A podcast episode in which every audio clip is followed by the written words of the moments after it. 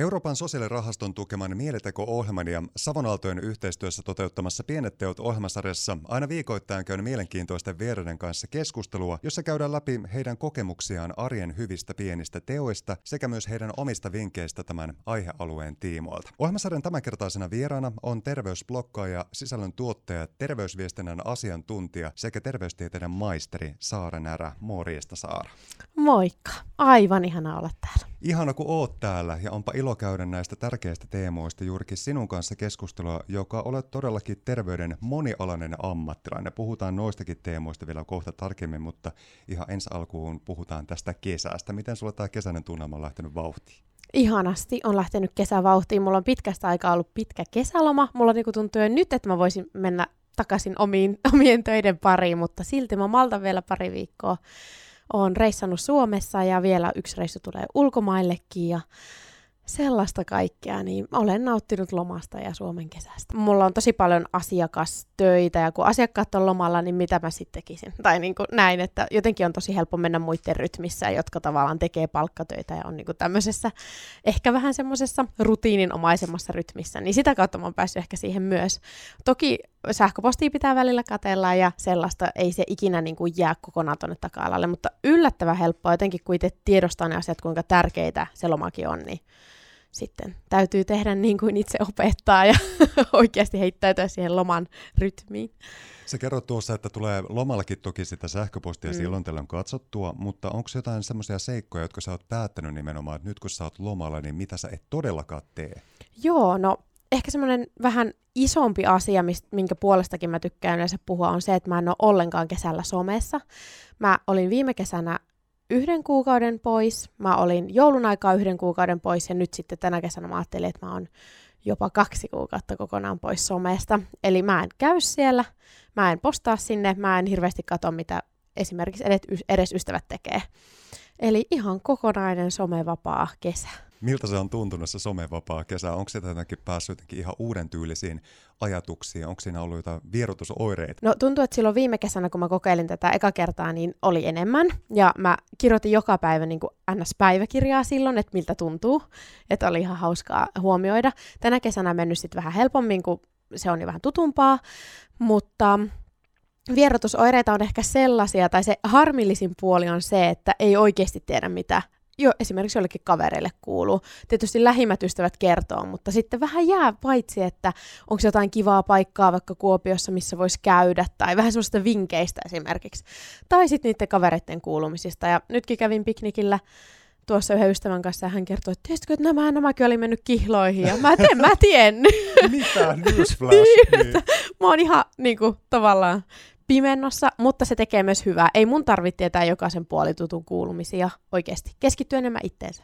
Se on aika tärkeä havainto ja se on tietenkin ymmärrettävää, että sosiaalinen media näyttelee meille tässä mm. elämässä nykymaailmassa hyvinkin vahvasti isoa roolia ja sillä on tosi mm. tärkeä funktio ja merkitys myöskin. Se samalla tavalla yhdistää ihmisiä ja se on hieno väylä olla yhteydessä toiseen, mutta kyllä sosiaalinen media myöskin aika paljon eriyttää ihmisiä mm. toisistaan.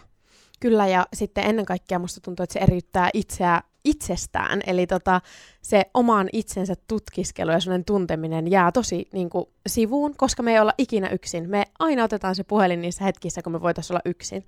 Ja ne on ehkä niitä merkittävimpiä havaintoja myös tänä kesänä mulle, että mä en voi ottaa sitä puhelinta, mun on pakko ottaa vaikka kirja tai mun on pakko tuijottaa seinää tai pihaa tai niin kuin, tiedät mitä tarkoitan, mutta Eli täytyy opetella olemaan yksi, että se on ehkä mulle se enemmänkin se tunne siinä. Saara, sun lapsuuden nuoruuden koti sijaitsi Sonkajärvellä. Minkälaisena paikkana sä oikein muistatkaan tuon Sonkajärven? Kyllä, mä oon syntynyt Oulussa ja sitten mä oon noin 10-vuotiaana muuttanut Sonkajärvelle ja se on mulle tosi tosi rakas kotipitäjä. Eukon kannon MM-kisathan siellä vuosittain on. Minullakin pronssimitalia siitä lajista. Öm, luova paikka. Meillä oli ihan huippuhieno luokka yläasteella ja lukiossa, jossa saatiin toteuttaa itseä, tehtiin musikaaleja ja kaikkea sellaista ihanaa. Meillä oli myös hirveän ihana luokanopettaja lukiossa yläasteella sama, pienen koulun etuja, niin käytiin joka vuosi ulkomailla ja semmoisia niin pienen paikan etuja, mitä ehkä sit Oulussa en olisi ehkä saanut jos sinne olisin vaikka niin takas vaikka lukioikäisenä lähtenyt. Tällä hetkellä sä Saara kuitenkin asut täällä Kuopiossa ja sä toimit terveyden äärellä hyvinkin kokonaisvaltaisesti. Sä toimit sisällöntuotannon yrittäjänä ja tuotat asiakkaille somesisältöjä, strategioita, kirjoitat verkkosivujuttuja sekä toteutat kokonaisia podcast-tuotantoja.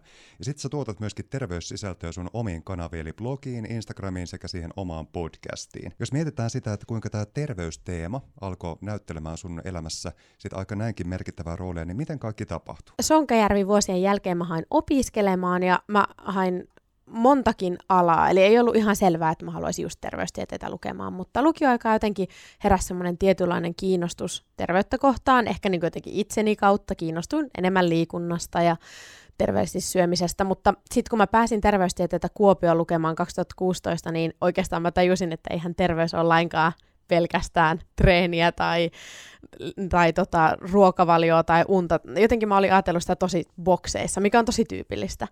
Sitten opintojen kautta ehkä alkoi ymmärtämään, että kuinka vähän myöskin terveys on meidän oma valinta. Se voi olla sitä, mutta ihmisillä on erilaisia tilanteita elämässä, jolloin terveyttä ei voi valita. Ja alkoi huomaamaan, mihin kaikkeen terveys liittyy meidän yhteiskunnassa, siis politiikasta alkaen, niin kuin ihan kaikki, vaikka se, että tuolla on pyöräteitä, niin on jonkinlainen terveysvalinta, minkä vaikka Kuopion kaupunki on tehnyt. Ja alkoi löytää tämmöisiä tavallaan yhteyksiä, että miten terveys liittyy kaikkeen. Ja sitten mä oon aina tehnyt viestinnän töitä. Mä oon lukioikäisenä ollut paikallislehti Miilussa töissä ja sitten mä olin ylioppilaslehdessä töissä ja semmoista pientä toimittajataustaa siellä. Sitten mä aloin ajatella, että miten nämä kaksi intohimoa voisi yhdistää. Eli sen terveyden ja viestinnän ja miten tavallaan terveydestä voisi viestiä ihmisille sillä tavalla, että ihmisiä ei ahdistaisi tai että ihmisiä kiinnostaisi. Ehkä siinä ne kaksi näkökulmaa ja siitä se sitten kaikki lähti. Kun mietitään tätä nykyaikaa, niin miten tämä terveysteema näyttäytyy sun silmin katsottuna vaikka mediassa ja ihan muutenkin ihmisten arjessa? Kahdella tavalla. Mä näen nyt tällä hetkellä vähän semmoista lempeämpää suhtautumistapaa myös mediassa ja somessa, mutta se millainen se perinteinen semmoinen eetos on ollut, siis vuosikymmeniä vaikka niin kuin perinteisessä mediassa, niin on aika hirveetä, että terveydestä puhutaan esimerkiksi tosi ravitsemuskeskeisesti, että et, et voi syödä näin monta kananmunaa tai et voi tätä ja tätä margariinia, tiedätkö, niin jotain tosi tuommoista hiusten halkomista ja pientä semmoista pelon lietsomista. Sellaista se on ollut siis kauan kauan myös meidän historiassa, että miten vaikka ravitsemuksesta on puhuttu. Sitten saatetaan kertoa jotain iltalehdessä tai muissa keltaisen median lehdissä, että viisi vinkkiä johonkin tai teet näin ja teen näin. Ja tosi sellaista pintaa ja pintaraapasua ja sellaista, että ihan kuin, niin kuin kaikki pystyisi, joka ikinen yksilö pystyisi johonkin näyttämään joltakin, joka tietysti ei ole millään tavalla mahdollista.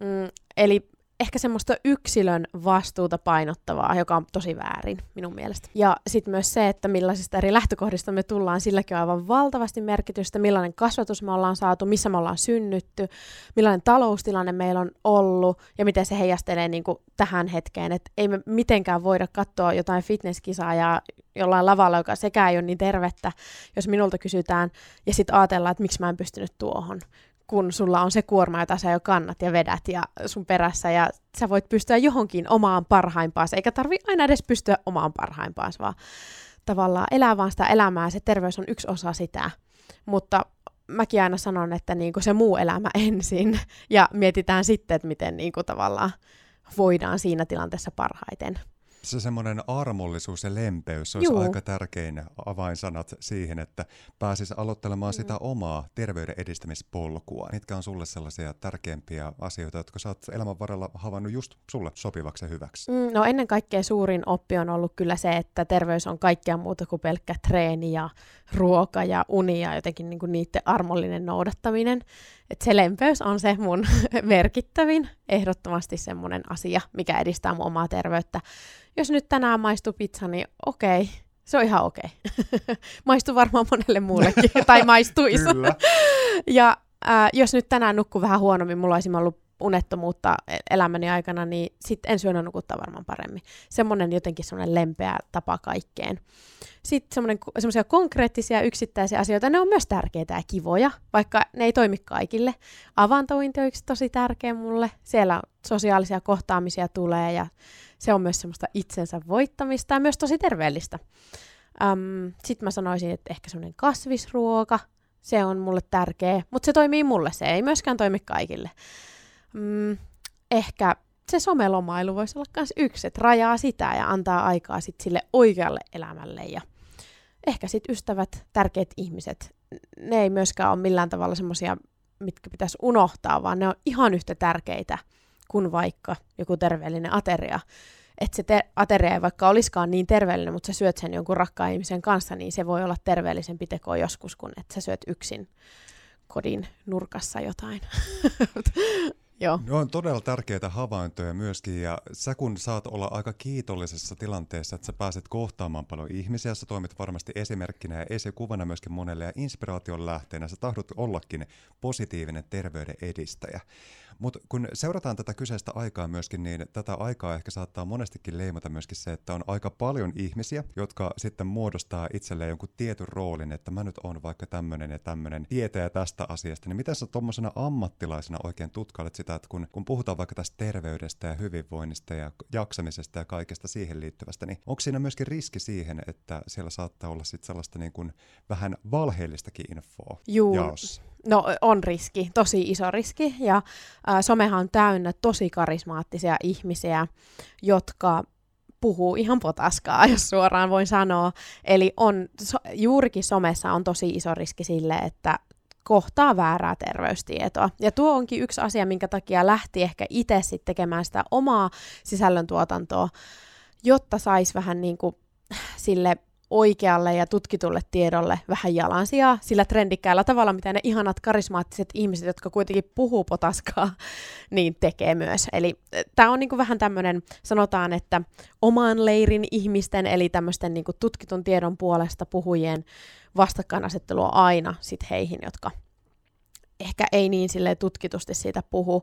Täytyy muistaa, että aina yksilön oma kokemus on myös arvokas ja tavallaan myös se, että sitä tuodaan someen, niin on tosi tärkeää, eli puhut omasta puolestasi ja omista kokemuksistasi, mutta se ei aina sit myöskään tarkoita sitä, että se olisi kaikkien kohdalla totta. Ja silloin niihin tutkimuksiin voidaan ehkä vähän enemmän nojata. Mutta mä en myöskään tykkää mistään vastakkainasettelusta. Tämä on tosi vaikea. Tämä on tosi vaikea kysymys ja sitä ei ehditä tässä nyt perinpohjaisesti käydä läpi, mutta ehkä kaikille niin jotenkin muistutuksena se, että oli se vaikka kuinkakin tutkittua tietoa tai sitten ihan huuhaa tietoa, niin se ei silti saata toimia sulla.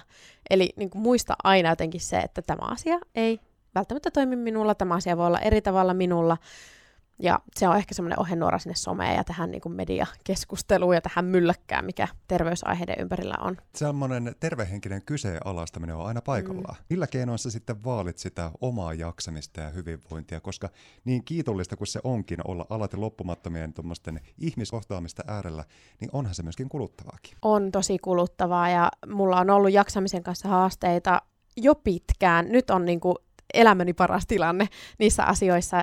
On ollut työuupumusta useammankin kerran ja silloin täytyy sanoa, että, että kyllä jos on tosi paha tilanne ollut itselläni, niin ammattiapu on ainut oikea reitti ja se ehdottomasti on sitä myös muille. Varsinkin jos jaksaminen on heikolla tolalla, niin silloin välttämättä ne ystävät ei aina riitä. Toki ystävät on ollut myös itselle tosi tärkeitä semmoisissa vaikeissa tilanteissa, mutta ammattiavunkin piirissä oleminen voi tuntua siltä, että se ei toimi aluksi, että niinku tuntuu semmoiset raskaalta, että ei tämä ole hyvä ja ei tämä niinku auta. Mutta vaikka vuoden, muutamankin vuoden päästä tarkasteltuna se olikin paras asia, minkä saatoit itsellesi tehdä. Eli se on ehdottomasti semmoinen oma, silloin vaikeimpina aikoina ollut asia. Sitten myös se työn ja vapaa-ajan rajaaminen on itselle tosi tosi tärkeää, joka auttaa jaksamaan. Jos on vaikka luentokeikkoja, kuten sanoit, niin sitten täytyy seuraavan päivän olla vähän kevyempi päivä. Ja toki minulla on etuoikeus yrittäjänä myös sitä sitten myös itselleni tavallaan rakentaa.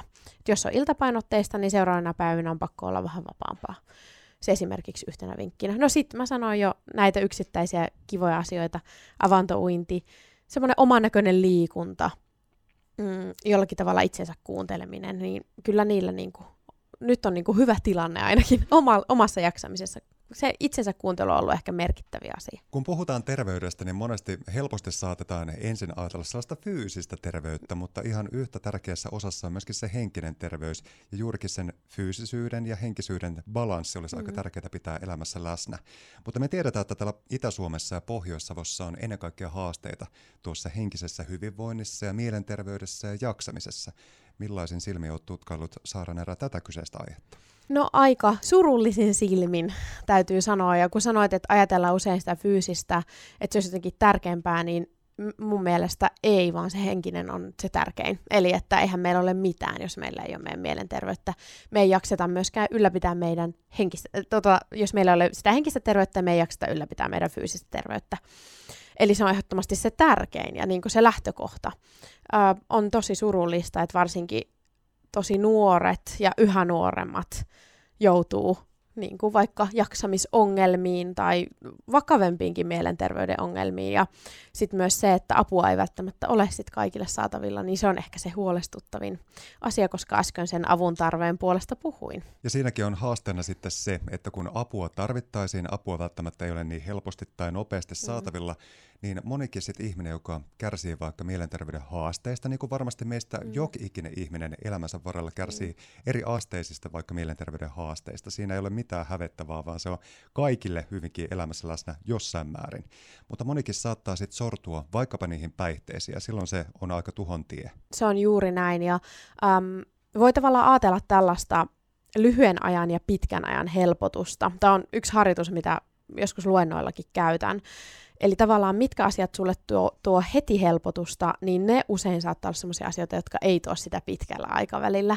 Eli päihteethän on yksi näistä. Eli sä voit saada heti helpotuksen tunteen, mutta sitten vaikka vuoden tai puolen vuoden päästä tarkasteltuna asia on voinut mennä tosi paljon huonompaan suuntaan. Mutta sitten vaikka se ammattiapu voi tuntua heti vähän pahalta, että se ei auta, mutta pitkän ajan päästä se tuntuu siltä, että se auttaakin.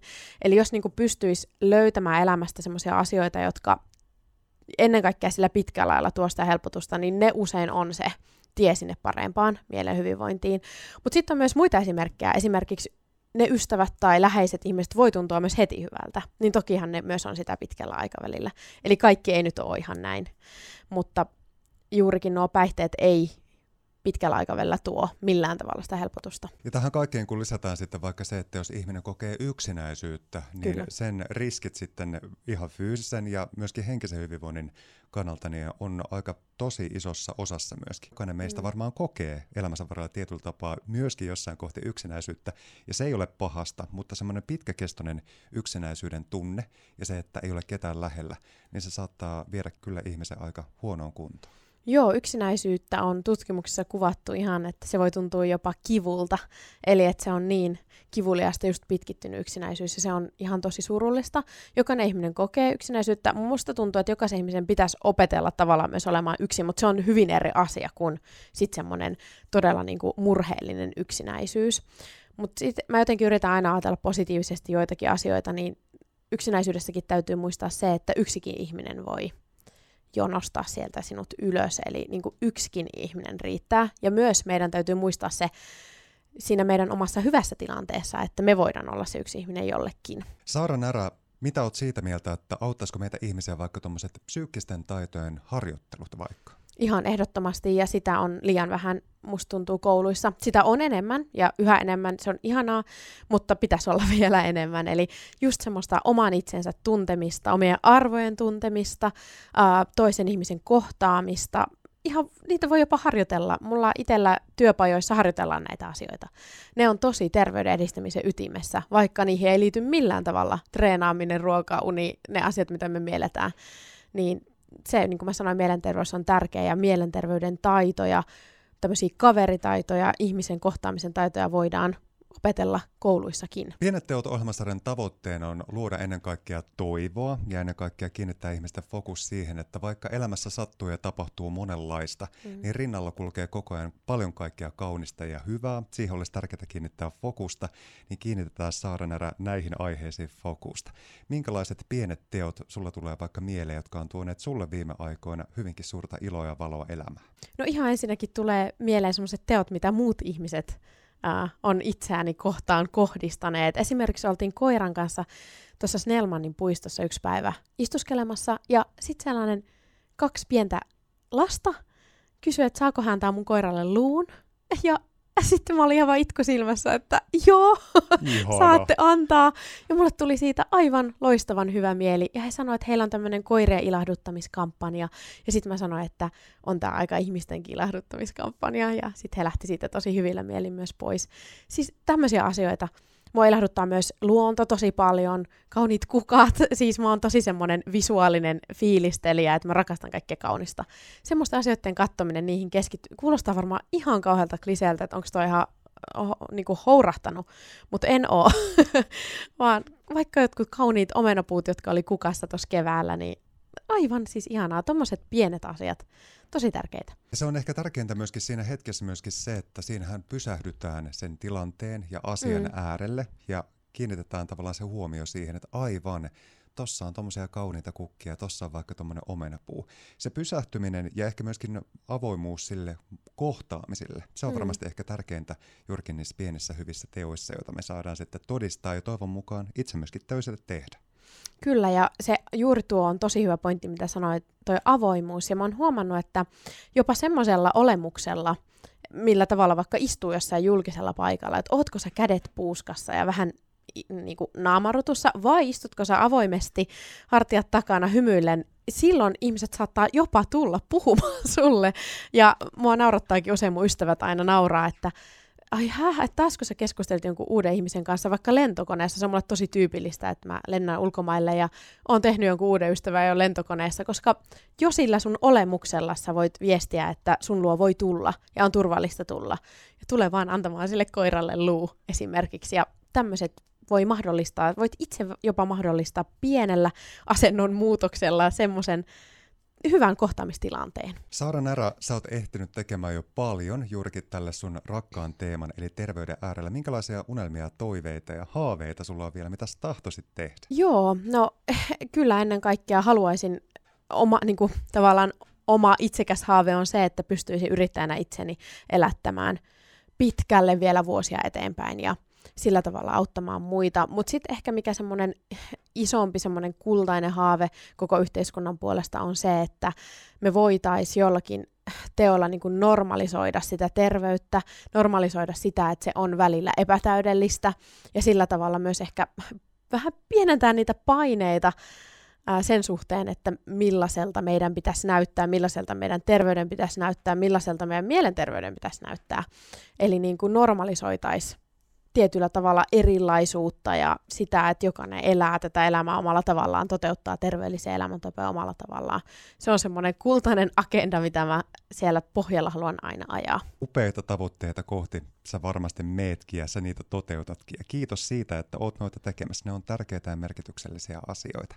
Kiitos. Saara Närä, tähän loppuun. Minkälaisen vinkin antaisit kuuntelijoille siitä, että mitä pieniä hyviä tekoja vois he lähteä vaikka elämässä juuri vaikka tänään toteuttaa? No vaikka tänään semmoinen itse, itseäsi kohtaan kohdistama teko on se, että laita puhelin pois. Se on nyt se, mulla jotenkin se tämän kesän päällimmäinen ajatus. Ihan vaikka hetkeksi, se voi olla viisikin minuuttia, mutta kun oot yksin ja tajuat, että nyt on se hetki, että mä otan sen puhelimen, niin entäs laitat sen pois tänään, se yhden kerran, viisi minuuttia. Aloita viidestä minuutista ja sitten siitä voi tulla vaikka tämmöinen kuukauden mittainen ihmiskoe, mutta ihan matalalla kynnyksellä se pois ja havainnoit vaikka niitä omenapuita. Joo. Toi on hyvä vinkki. Näin me tehdään puhelimet veksiä. Nyt havainnoidaan maailmaa ja toisiamme. Sydämelliset kiitokset Saara Närä, että saavuit Savonaltojen pienet teot ohjelmasarjan vieraaksi. Suuret kiitokset ja kiitos kun teette tätä. Tosi tärkeää.